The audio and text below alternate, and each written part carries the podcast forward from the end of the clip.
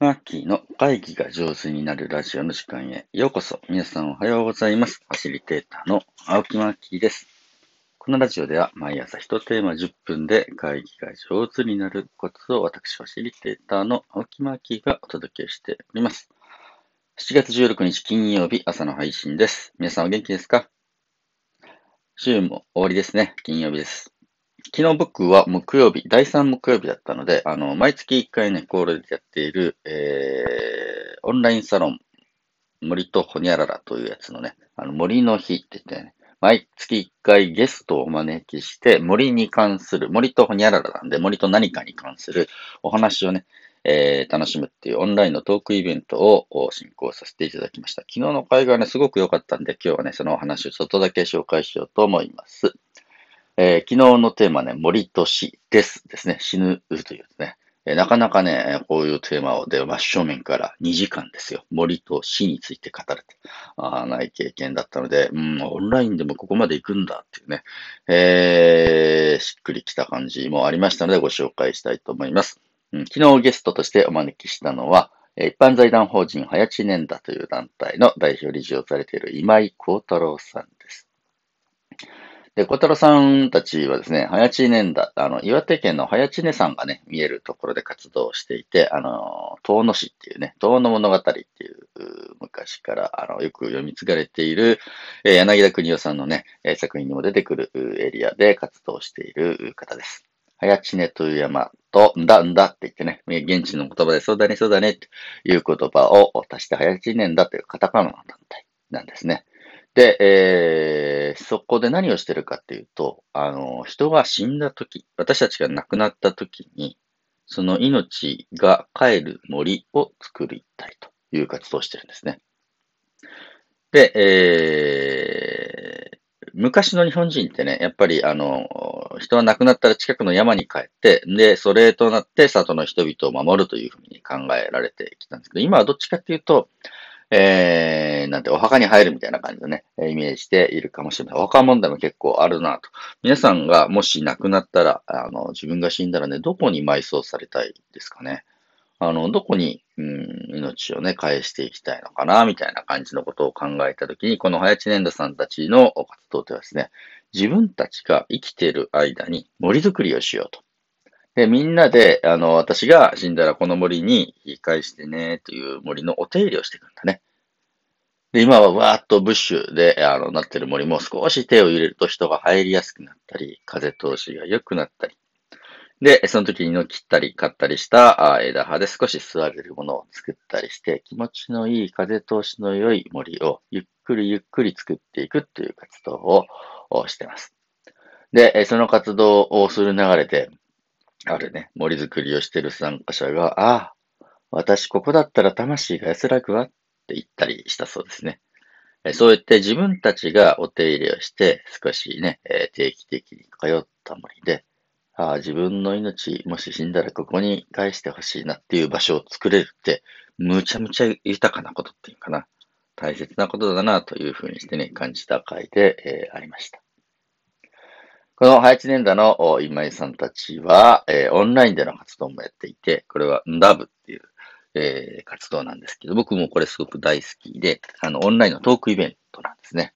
で、えー、死ぬとか生きるみたいなことをどうやって捉えるのかなっていうのを、あの、見取りのね、医療の分野の専門の方々を読んだり、アニメとか漫画とか映画に詳しいね、えー、方を読んで、まあ、鬼滅の刃とかね、呪術回戦とかで、えー、言われている、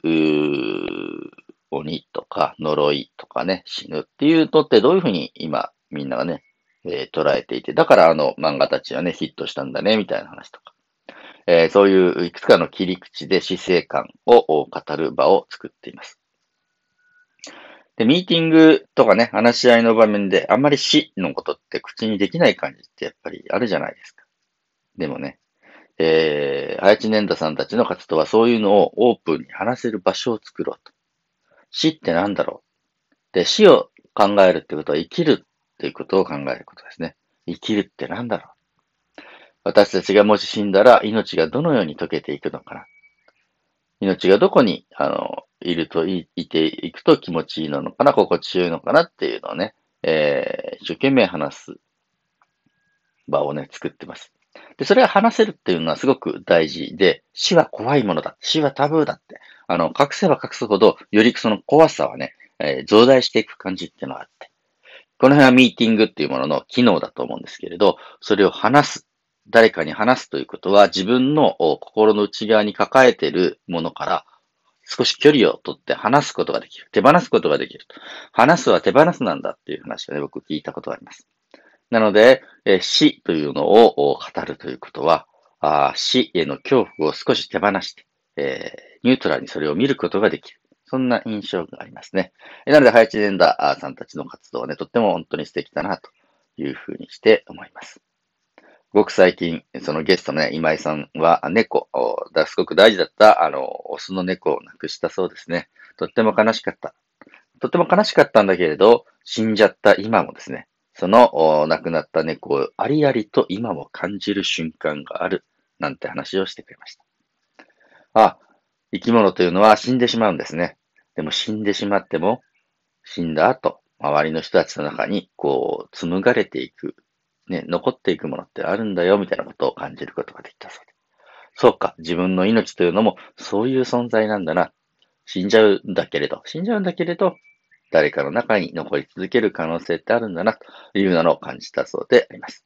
まあそんな、あ猫のね、えー、死を経たりしながらも、みんなと一緒に命が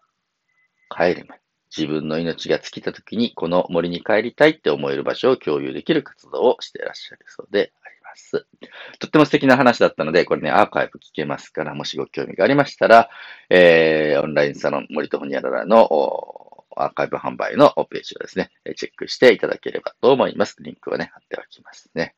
というわけで、えー、昨日は僕は森と死というテーマで2時間、えー、オンラインの話し合いを進行しましたよというお話でありました。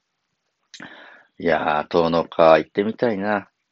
あのー、一度だけね、行ったこと僕はあるんですけど、行っただけで初めて行ったのに、なんかものすごい懐かしい感じのする場所でした。本当に素敵なところだったんでね、えー、その命が帰るまり、僕もちょっと訪れてみたいなと思います。で逆に言うと、まあ、それ遠野でももちろんいいんだけど、皆さんの地域のね、えー、裏山みたいなところも実はそういう機能を持たせることができるんだなと思っていて、えー、みんなが自分のね、お気に入りの森とかがあれば、あそこを使って自分の命が変える場所を作っていくっていうのも面白い活動だなと思った次第でありました。今日も最後まで聞いていただいてありがとうございます。皆さんの命が今日もとてもね、輝いておりますようにと思って、えー、ポッドキャスト配信させていただきます。それでは皆様、良い一日をお過ごしください。ファシリテーターのマーキーでした。